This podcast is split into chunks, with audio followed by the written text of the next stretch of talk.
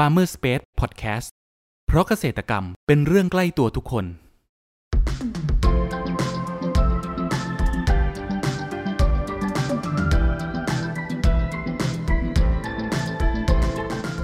สวัสดีครับ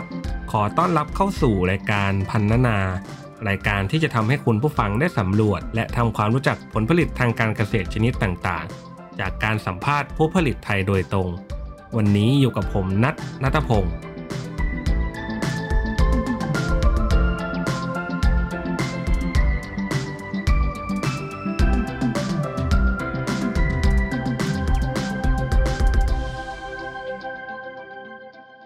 คุณผู้ฟังครับจิ้งหรีดเป็นแมลงเศรษฐกิจชนิดหนึ่ง ที่นิยมเลี้ยง และนำมาบริโภคทั่วทุกภาคของประเทศ เนื่องจากมีรสชาติอร่อย กรอบ มัน และมีคุณค่าทางอาหารสูง จากอดีตที่จะหาแมลงมาทอดนั้น จะต้องอาศัยการดักจับเองตามธรรมชาติ แต่ปัจจุบันจิ้งหรีดได้รับความนิยมอย่างมากในการเพาะเลี้ยง เพราะช่วยสร้างรายได้เสริมให้กับตัวเกษตรกรในช่วงที่ผลผลิตยังไม่ออก แต่วิธีการเลี้ยงและการดูแลนั้นเกษตรกรเขามีเทคนิคพิเศษอย่างไรกันบ้างสำหรับครั้งนี้ครับ เราได้รับเกียรติจากเจ้าของร้านฟาร์มฮัก จังหวัดพิษณุโลก ขอเสียงปรบมือต้อนรับพี่โก้ด้วยนะครับ ครับก่อนอื่นให้พี่โก้แนะนำตัวให้กับคุณผู้ฟังรู้จักเพิ่มเติมหน่อยครับ สวัสดีครับ ผมโก้นนทวัฒน์บางเอี่ยมนะครับกรรมการผู้จัดการบริษัทร้านฟาร์มฮักจำกัด แล้วก็เป็นประธานวิสาหกิจชุมชนขวัญใจฟาร์ม อำเภอวังทอง จังหวัดพิษณุโลกครับครับทำไมพี่โก้ครับ ถึงตัดสินใจมาเลี้ยงจิ้งหรีดได้ครับ จริงๆเราเริ่มรู้จักจิ้งหรีดนะครับ เมื่อประมาณ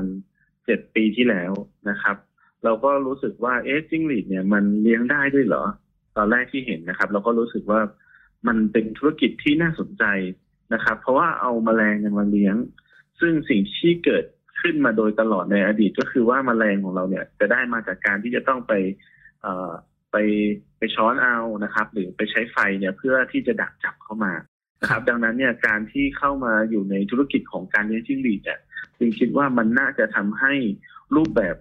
การที่ผู้บริโภคนะครับ ได้รับสินค้าที่มันมีคุณภาพ แล้วก็ปลอดจากพวกยาฆ่าแมลงปลอดจากพวกพยาธิหรืออะไรต่าง ๆ เนี่ย นะครับ ตอนนั้นเราก็เลยคิดว่าน่าสนใจ แล้วก็มันมีมูลค่าที่ค่อนข้างสูงมากในช่วงนั้นนะครับ ก็เลยได้ทำการศึกษามาเรื่อยๆนะครับ จนเมื่อ 5 ปีที่แล้วเนี่ย เราก็ได้ทดลองเลี้ยงเองนะครับ ทดลองทำฟาร์มเอง แล้วก็เริ่มมีการทดลองนำอาหารไก่นะครับ มาทดลองเลี้ยงนะครับ ซึ่งปัจจุบันนี้นะครับ หลาย ๆ บริษัทเขาก็ได้ทำตัวอาหารสำหรับเลี้ยงแมลงโดยเฉพาะมาเรียบร้อยเราก็เลยทดลองใช้ตัวนี้แล้วเราก็พบว่า แมลงนี้มันเลี้ยงได้เลี้ยงง่ายแล้วก็กำไรดีครับ อืมครับ คือจิ้งหรีดเนี่ยครับพี่โก้เขามีกี่สายพันธุ์นะครับ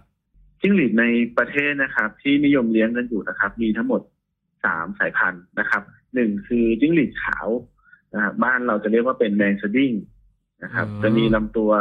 สีขาวลายๆนะครับไอ้ตัวเนี้ยเขาเหมาะกับการเอาไปทำเป็นโปรตีนผงนะครับสองก็คือจะเป็นจิ้งหรีดทองดำ นะครับจิ้งหรีดทองดำเนี่ยสมัยก่อนเราจะเห็นตัวดำๆที่อยู่ตามป่า แล้วก็จะร้องเสียงดัง ๆนะครับ กลุ่มนี้นะครับเขาก็จะเน้นกินในส่วนของตัวไข่นะครับ ถ้าเห็นคำว่าจิ้งหรีดไข่เนี่ยนะครับ ก็คือเป็นจิ้งหรีดทองดำตัวนี้นะครับ แล้วตัวสุดท้ายคือจิ้งหรีดทองแดงนะครับ ตัวจิ้งหรีดทองแดงเนี่ยจะมีน้ำหนักที่ใหญ่กว่าตัวโตกว่านะครับ จะให้เนื้อนะครับ ให้รสสัมผัสเนี่ยที่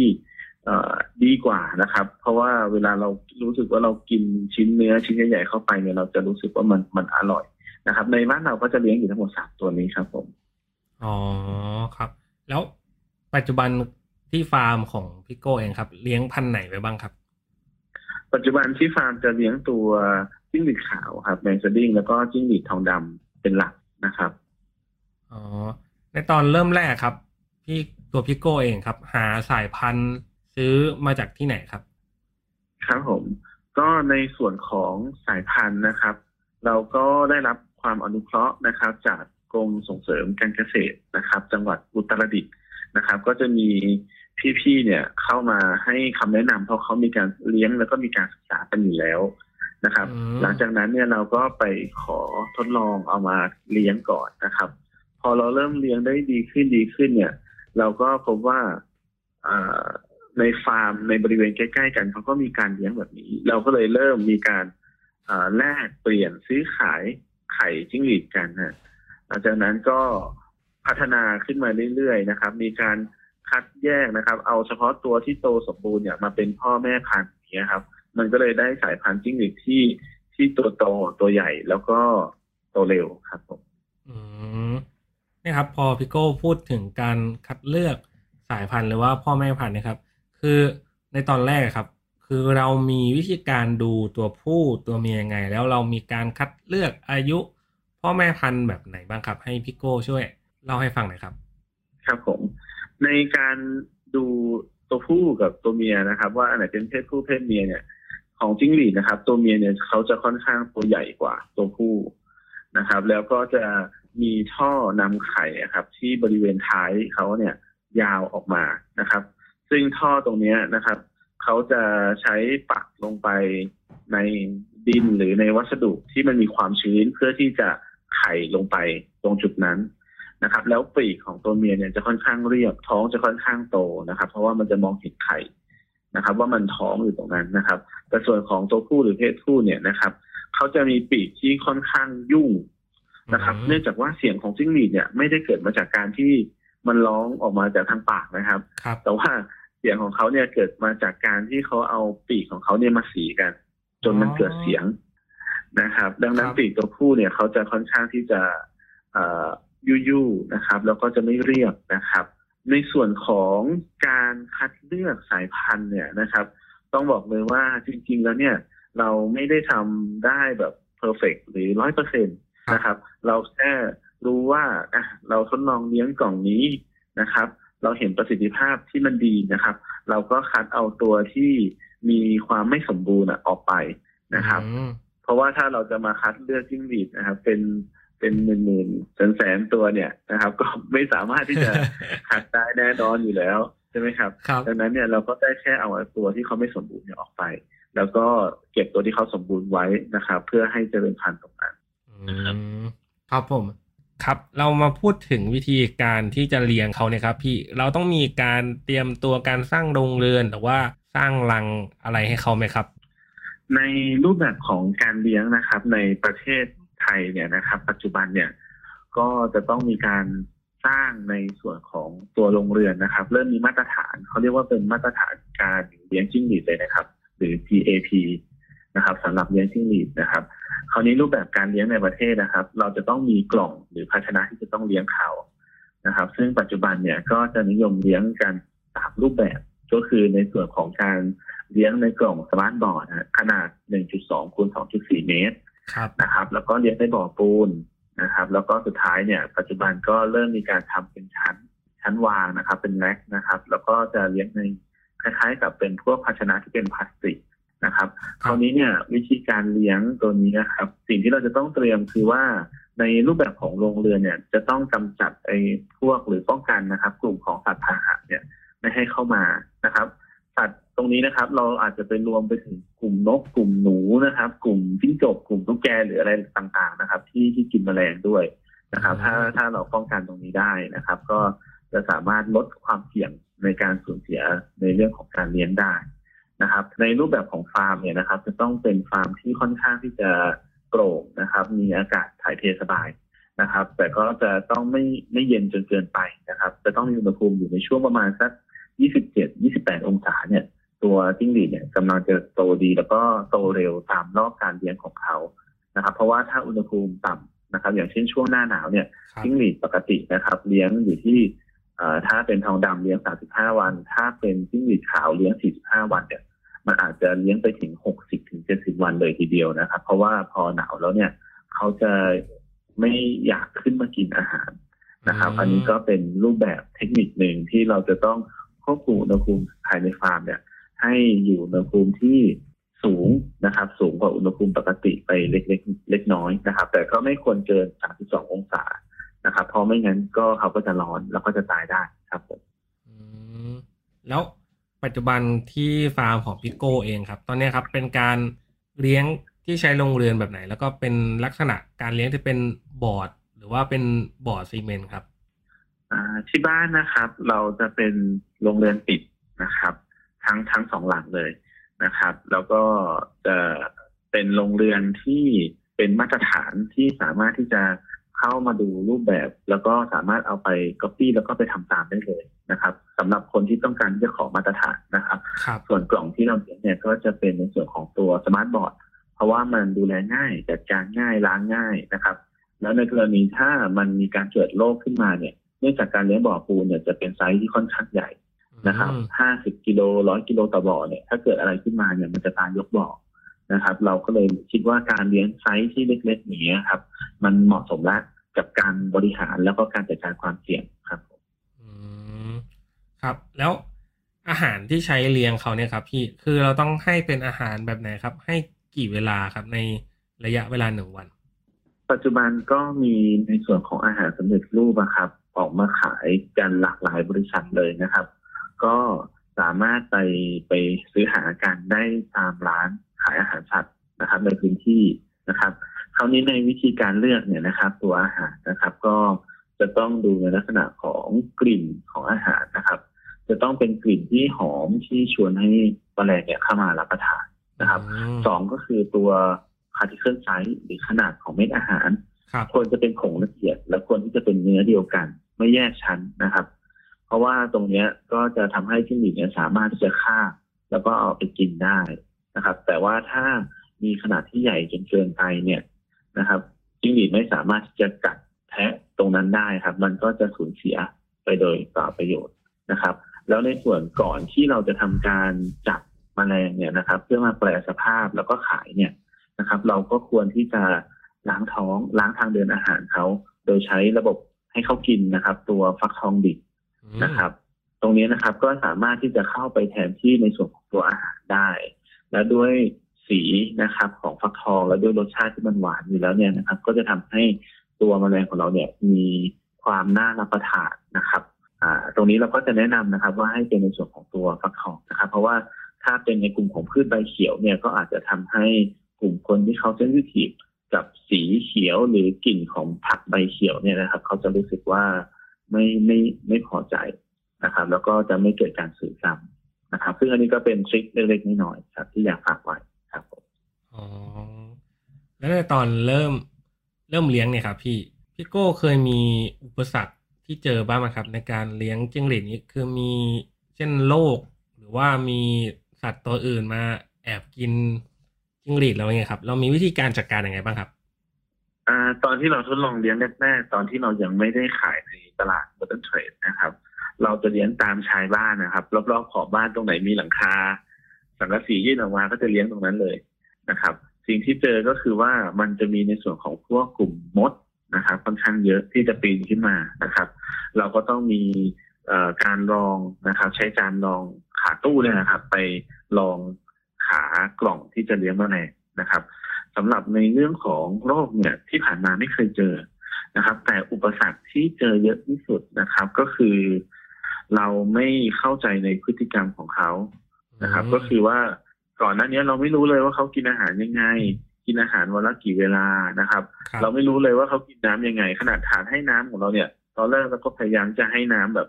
ให้มันเยอะที่สุดเพื่อลดการทำงานของคนในฟาร์มนะครับครับ แต่ก็พบว่าจิ้งหรีดเนี่ยตอนเล็ก ๆ เนี่ยเขาก็จะตกน้ำตายนะครับ มันก็สูญเสียอีกนะครับ เราก็ค่อย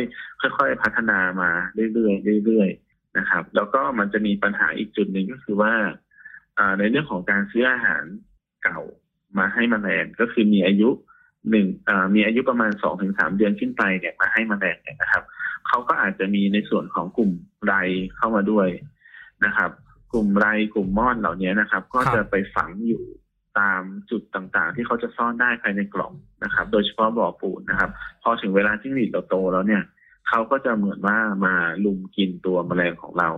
นะครับ ครับ ซึ่งวิธีการจัดการตรงนี้ก็หลังๆมาเราเริ่มทราบสาเหตุนะครับ เราก็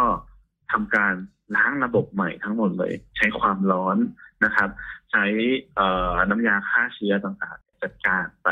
ครับนะครับ แล้วก็พักฟาร์มไว้เลยสองสัปดาห์ หลังจากนั้นเนี่ย เราก็ค่อยไปลงรุ่นใหม่ โดยทำการเลือกอาหารเลือกสายพันธุ์ที่จะเอาเข้ามาลงเนี่ย ให้มันดียิ่งขึ้น ซึ่ง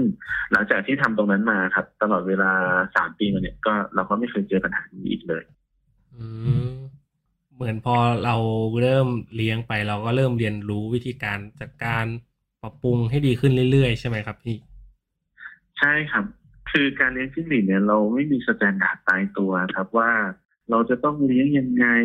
นะครับ เราจะต้องเลี้ยงกี่กล่องเลี้ยงกี่บ่ออย่างเงี้ยครับมันไม่ได้ถูกเขียนหรือไม่ได้ถูกกำหนดขึ้นนะครับ ดังนั้นเนี่ยตอนเริ่มต้นเนี่ยเราก็ค่อยพัฒนาพัฒนามาเรื่อยๆจน ปัจจุบันเนี่ยเราก็พบว่าอ่าถ้า เราจะเลี้ยงเป็นอาชีพเสริมนะ เลี้ยงยี่สิบกล่องสามสิบกล่องเนี่ยคุณจะมีรายได้เพิ่มขึ้น เป็นกำไรเลยนะครับหมื่นถึงสองหมื่นนะครับถ้าขายในราคาส่งอย่างเงี้ยครับ แต่ถ้าขายในราคาปลีกเนี่ย คุณก็อาจจะมีกำไรได้ไปจนถึงห้าหมื่นบาทเลยนะอะไรอย่างเงี้ยครับ ก็จะเป็นเทคนิคที่เราค่อยๆเก็บสะสมความรู้มาเรื่อยๆครับ อืมครับ แล้วในหนึ่งกล่องเนี่ยครับ ของที่ฟาร์มพี่โก้เองครับ เลี้ยงจิ้งหรีดประมาณกี่ตัวครับ จริงๆ ถ้าถามว่ากี่ตัวนี่ อันนี้ตอบลำบากเลยนะฮะอ๋อต้องถามเป็นกิโลใช่ไหมเราเราเราคิดว่าตัวจิ้งหรีดนะครับ มันก็จะอยู่น้ำหนักประมาณสักสองร้อยตัวนะครับ จะได้จะได้น้ำหนักประมาณหนึ่งหนึ่งหนึ่งขีดนะครับ ดังนั้นโลนึงก็อยู่ที่ประมาณสักสองพันตัวนะครับ ตัวตัวไซส์ที่เราเคยทดลองวัดนะครับ แต่ว่าในประสิทธิภาพการเลี้ยงของเราในปัจจุบันเนี่ยนะครับ ถ้าเป็นในส่วนของตัวจิ้งหรีดขาวเนี่ย เราได้ประมาณ 25 กิโลนะครับ ถ้าเป็นจิ้งหรีดทองดำนะครับ เราได้ประมาณ 15ถึง20 กิโล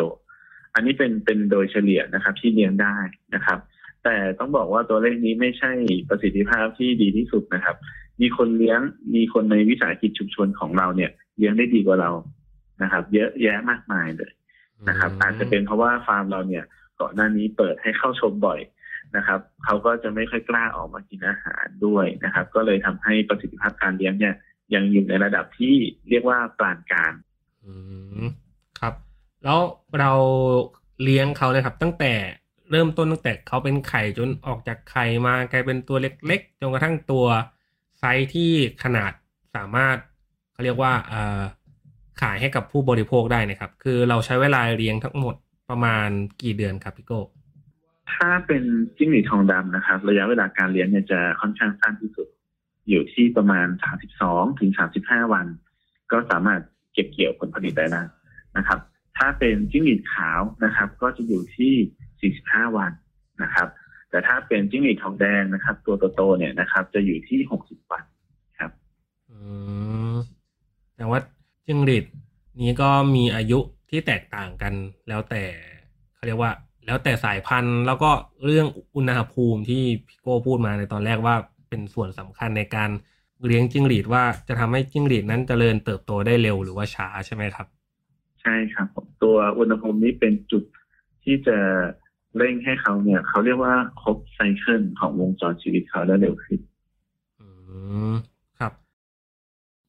คุณผู้ฟังครับ เรามาพักฟังสิ่งที่น่าสนใจกันก่อน แล้วมาพูดคุยกันต่อในช่วงต่อไปกับ Farmer Space Podcast เพราะเกษตรกรรมเป็นเรื่องใกล้ตัวทุกคน สวัสดีค่ะหัวหน้า มีออเดอร์จากลูกค้ารายใหญ่สั่งของมาอ่าลูกค้าอยากได้สตรอเบอรี่ 50 ตัน GAP ยังไงรบกวนคุณจัดการออเดอร์นี้ให้ผมด้วยนะ ได้เลยค่ะ สวัสดีค่ะ ไล่คุณสมศักดิ์ใช่ไหมคะ เออใช่ครับ พอดีอยากจะสั่งสตรอเบอรี่ 50 ตัน ไม่ทราบว่าคุณพี่จะจัดหาให้ได้ไหมคะ อ่าช่วงนี้สตรอเบอรี่หมดนะครับ เอาเป็นตะขบไปก่อนได้ไหมครับ สวัสดีค่ะคุณพี่มีเลยครับ ฮัลโหล สวัสดีค่ะ พอดีทางเราอยากจะสั่ง หมด ไม่มีเลยจ้า หมดเลยครับ หมดครับหาไม่ได้เลยช่วงนี้บอกมีเลยจ้า ยามนี้เก็บเกี่ยวไปทันเพื่อหมดทุกผลไม้เลยเจ้า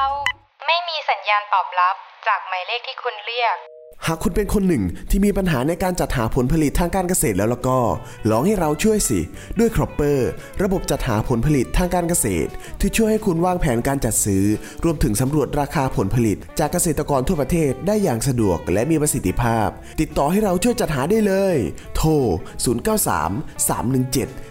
1414 ย้ำ 093 317 1414 เรื่องจัดหาผลผลิตไว้ใจเรา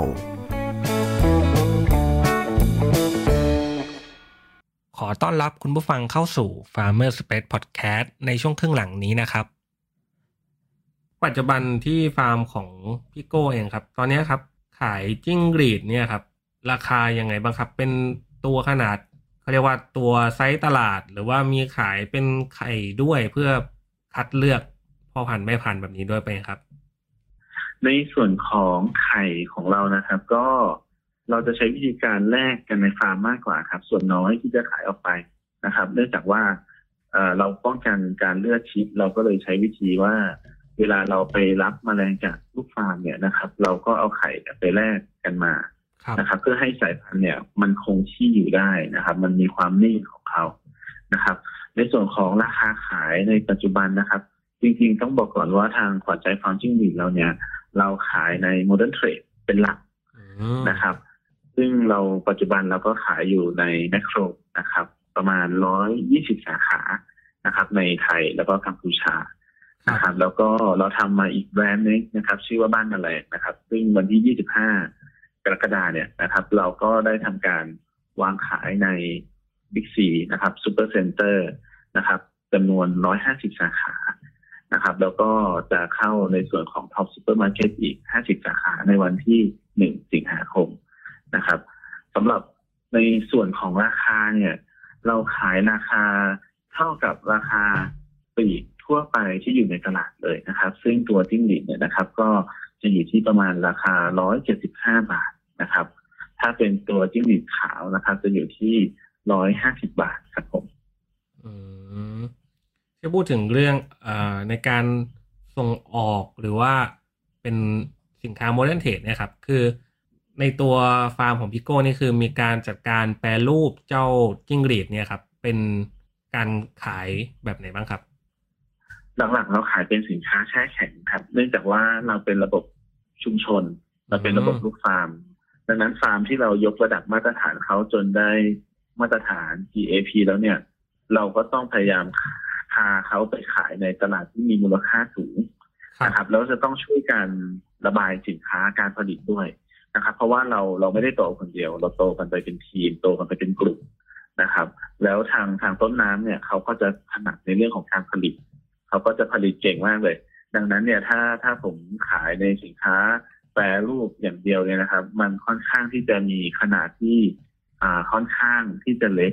นะครับครับดังนั้นเนี่ยเราก็เลยยึดตลาดแช่แข็งเป็นหลักนะครับคราวนี้ในส่วนของการแปรรูปเนี่ย เราได้ทดลองทำแล้วก็ได้ขอ ออยเรียบร้อยแล้วนะครับ ไม่ว่าจะเป็นกลุ่มของแมลงอบนะครับ เป็นแมลงผงนะครับทำเป็นแป้งจิ้งหรีดนะครับ แล้วก็ทำเป็นแมลงแปรรูปนะครับ เป็นแมลงสามรสแมลงอบสมุนไพรนะครับ ซึ่งตัวเนี้ยเราทำแล้วก็ขอมาตรฐานเรียบร้อยแล้วนะครับ แต่ในเรื่องของตลาดเนี่ย เราก็อยู่ในช่วงที่ทำการสำรวจก่อนนะครับ ซึ่งเราก็พบว่าในกลุ่มของแมลงอบแห้ง นะครับ ก็สามารถไปได้ส่วนในส่วนของตลาดสัตว์เลี้ยงอืมนะครับ แล้วในส่วนของตัวแมลงผมเนี่ยก็คือส่งออกนะครับ ซึ่งเราก็ได้ทำการทดลองส่งออกไปที่ประเทศญี่ปุ่นนะครับสองครั้งแล้วนะครับแต่ว่าด้วยที่เราเจอวิกฤตโควิดนะครับ ก็เลยทำให้ทุกอย่างตรงเนี้ยในส่วนของการส่งออกเนี่ยมันถูกเบรกออกไปนะครับ แต่ก็เป็นข่าวดีนะครับ พอดีว่าเมื่อวันก่อนเนี่ย ผมได้มีโอกาสไป สัมมนาร่วมกับทางมกอช ที่มหาวิทยาลัยขอนแก่นนะครับทางมกอช เนี่ยนะครับ ก็กำลังที่จะทำเอกสารเพื่อที่จะเปิดประตูนะครับ ให้เราเนี่ยสามารถที่จะส่งแมลงกลุ่มเนี้ยครับแมลงแช่แข็งแมลงอบแห้งแล้วก็แมลงผมเนี่ย ไปยังประเทศยุโรปนะครับ รวมถึงประเทศอเมริกา ในส่วนของอเมริกาก็คือที่ประเทศเม็กซิโกได้ด้วยนะครับอืมซึ่งคิดว่าภายในปีนี้นะครับ คงจะได้ มีการทดลองนะครับ ที่จะยังที่จะส่งออกไปยังกลุ่มประเทศเหล่านี้ครับผมครับ แล้วในมุมมองของ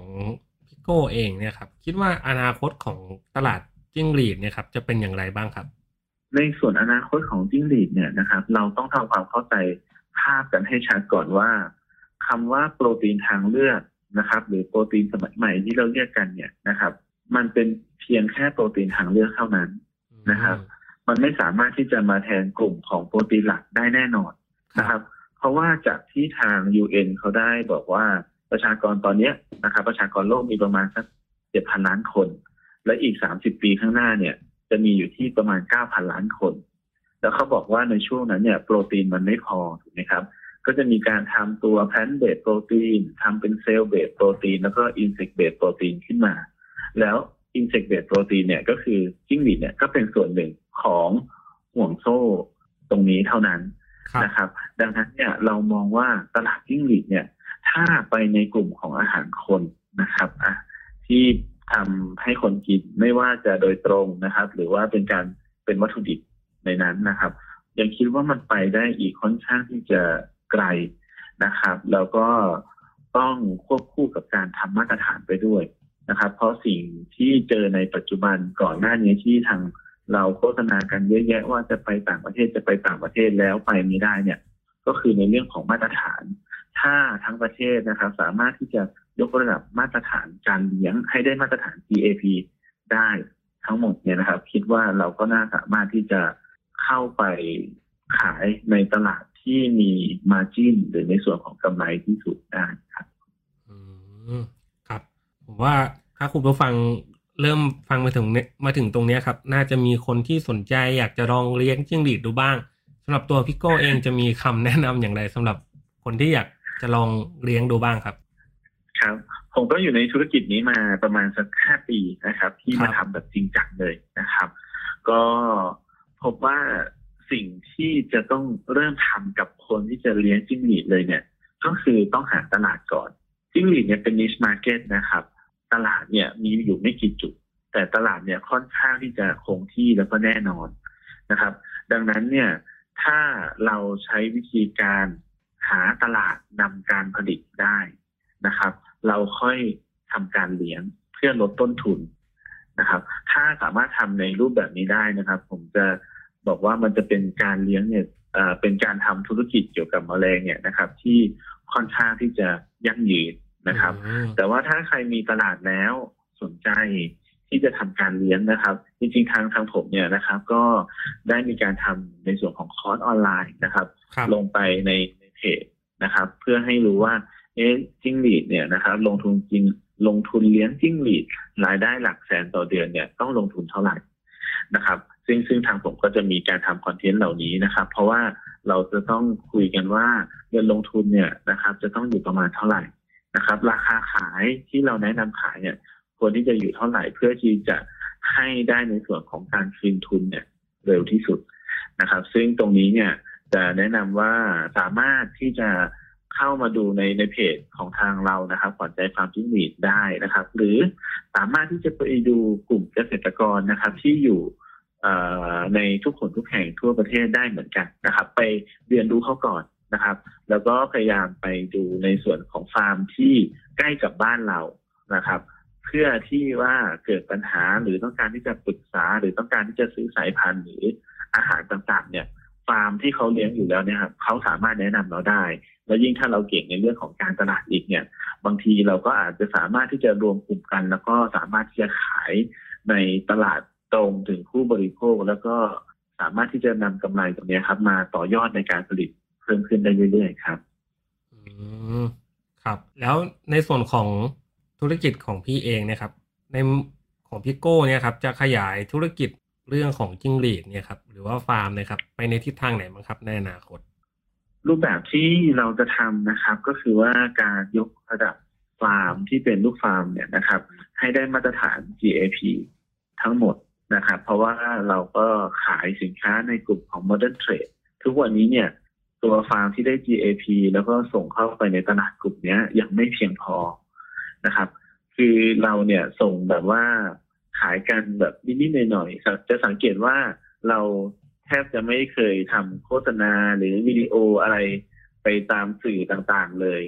นะครับ เพราะว่าเราทำการตลาดแบบไม่ทำการตลาดก็คือค่อยๆโต ค่อยๆเป็นค่อยๆไป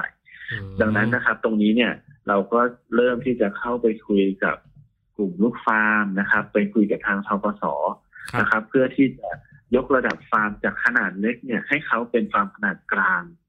แล้วก็เข้ามาเลี้ยงตรงเนี้ยอย่างจริงจังคือทำเป็นอาชีพหลักได้เลย แล้วเราก็จะมีการการันตีในส่วนของรายได้นะครับ โดยเราทำการประกันราคานะครับ ซึ่งต้องบอกก่อนว่าตลอดเวลาสามปีกว่า ที่เราซื้อทำเป็นระบบลูกเล้ามาเนี่ยนะครับ เราไม่เคยลดราคาสุดรับซื้อเลย ราคาเราสูงกว่าราคาตลาดด้วยซ้ำครับนะครับ ซึ่งตรงเนี้ยนะครับ ถ้าเราทำตรงนี้ได้ก็จะสามารถที่จะทำให้กลุ่ม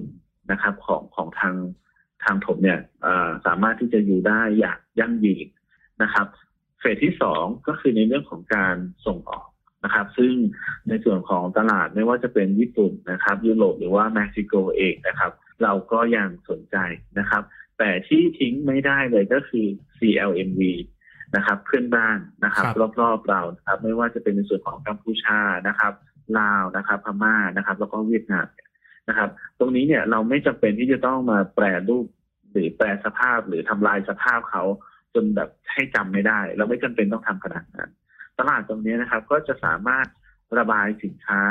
ที่เกษตรกรในปัจจุบันในประเทศเนี่ยครับ ซึ่งมีอยู่มากกว่าสองหมื่นลายเนี่ยผลิตกันนะครับ ได้นะครับ ก็จะสามารถที่จะทำให้ ลดความเสี่ยงของเกษตรกรภายในกลุ่มหรือภายในประเทศได้นะครับ แล้วในเฟสที่สามเฟสสุดท้ายก็คือว่าการแปลรูปสินค้าที่เพิ่มมูลค่านะครับ ซึ่งตอนนี้เราอยู่ในช่วงของการศึกษาในส่วนของตลาดนะครับว่ามันจะไปในทิศทางไหน เนื่องจากว่าผลิตภัณฑ์เรานี้แล้วนะครับ แต่ว่าการลงทุนในเรื่องของตลาดแปรรูปเนี่ย ต้องบอกเลยว่าสูงนะครับ ค่อนข้างที่จะสูงมากเลย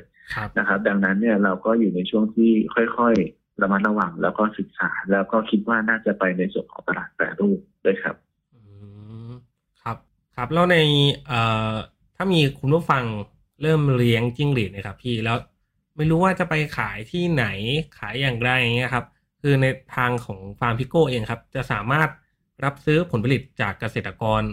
กลุ่มอื่นได้ไหมครับ นอกจากกลุ่มวิสาหกิจชุมชนของทางพิโก้เองครับอ่า เบื้องต้นนะครับ เนื่องจากว่าเราอยู่จังหวัดพิษณุโลกนะครับ ก็จะถือว่าค่อนข้างไกลจากโซนอื่นๆนะครับ เราก็ต้องมาคุยกันในเรื่องของราคาแล้วก็ค่าจัดส่งก่อนนะครับ เพราะว่าไม่งั้นเนี่ยจะกลายเป็นว่าเราจะขาดทุนกันทั้งสองฝ่ายนะครับ เนื่องจากว่าตลาดตรงเนี้ยนะครับ เราก็มีในส่วนของกลุ่มที่ขายเอง กลุ่มของตลาดใหญ่ๆ อย่างเช่นตลาดไทย ตลาดลงเกลือตลาดสีมุมเมืองนะครับรบแล้วก็ห้องเย็นนะครับ รวมถึงตลาดค้าปลีกนะครับ ที่เขาค้ากันอยู่นะครับ ดังนั้นราคาเนี่ยจะมีค่อนข้างหลากหลายรูปแบบมากนะครับ ต้องมาคุยในเรื่องของตัวราคาแล้วก็คุณภาพ แล้วก็รูปแบบการเลี้ยงฟาร์มนะครับ จะต้องยอมให้เราเข้าไปดู แล้วก็เข้าไปตรวจสม่ำเสมอรวมถึงถ้า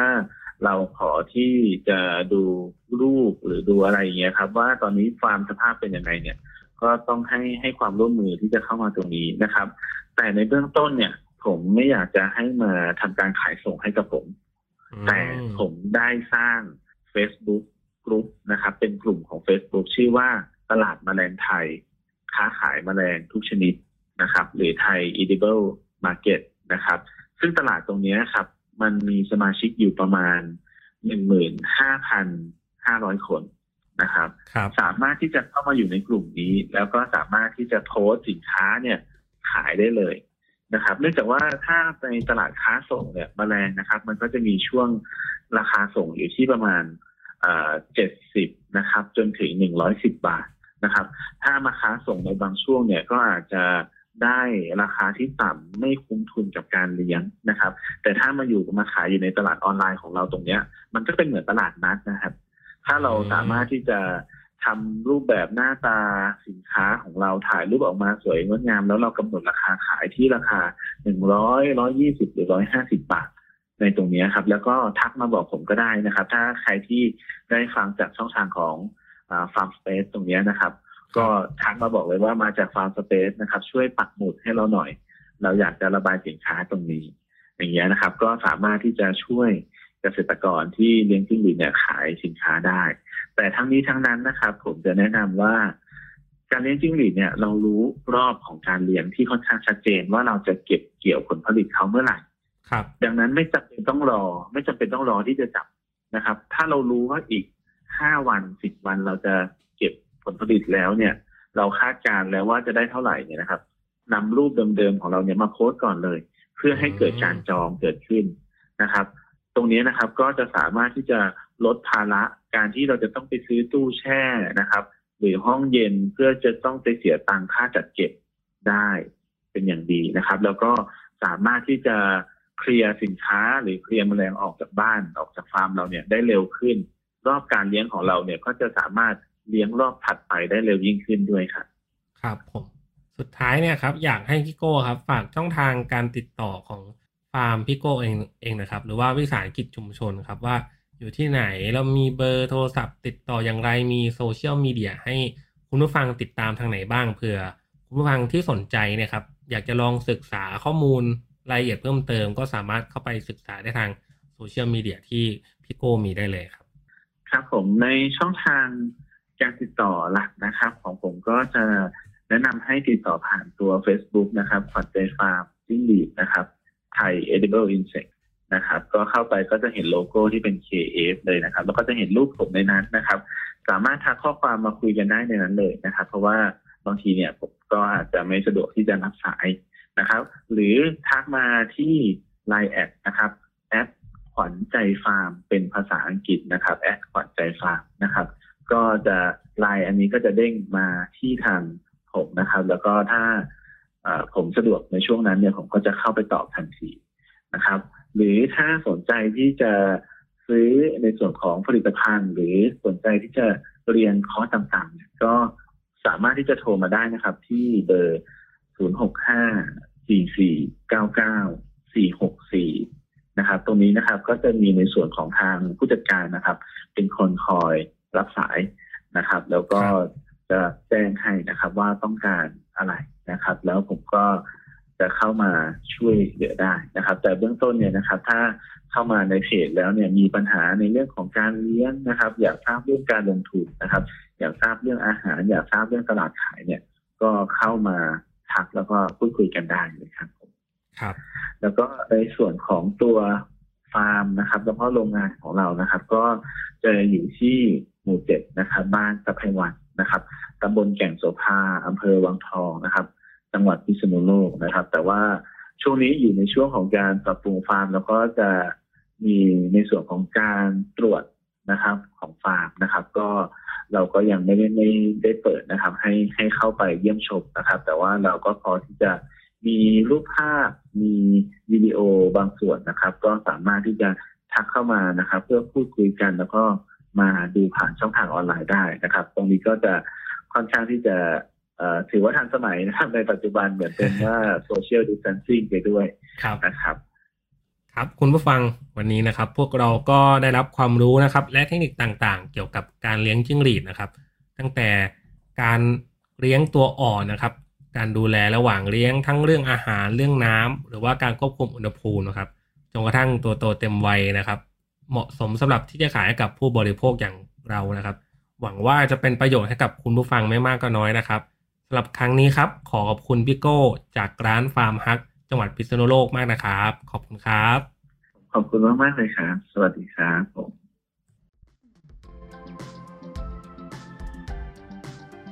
คุณผู้ฟังคนไหนสนใจ หรืออยากสอบถามรายละเอียดเพิ่มเติม สามารถแสดงความคิดเห็นผ่านช่องทางที่คุณผู้ฟังกำลังรับชมได้เลยนะครับ หรือหากใครสนใจหาซื้อผลผลิตทางการเกษตร จากฟาร์มเกษตรกร ก็สามารถติดต่อเราได้ที่เบอร์ 093 317 1414 แล้วพบกันใหม่กับ Farmer Space Podcast ใน EP ถัดไปเร็วๆนี้ เพราะเกษตรกรรมเป็นเรื่องใกล้ตัวทุกคน สวัสดีครับ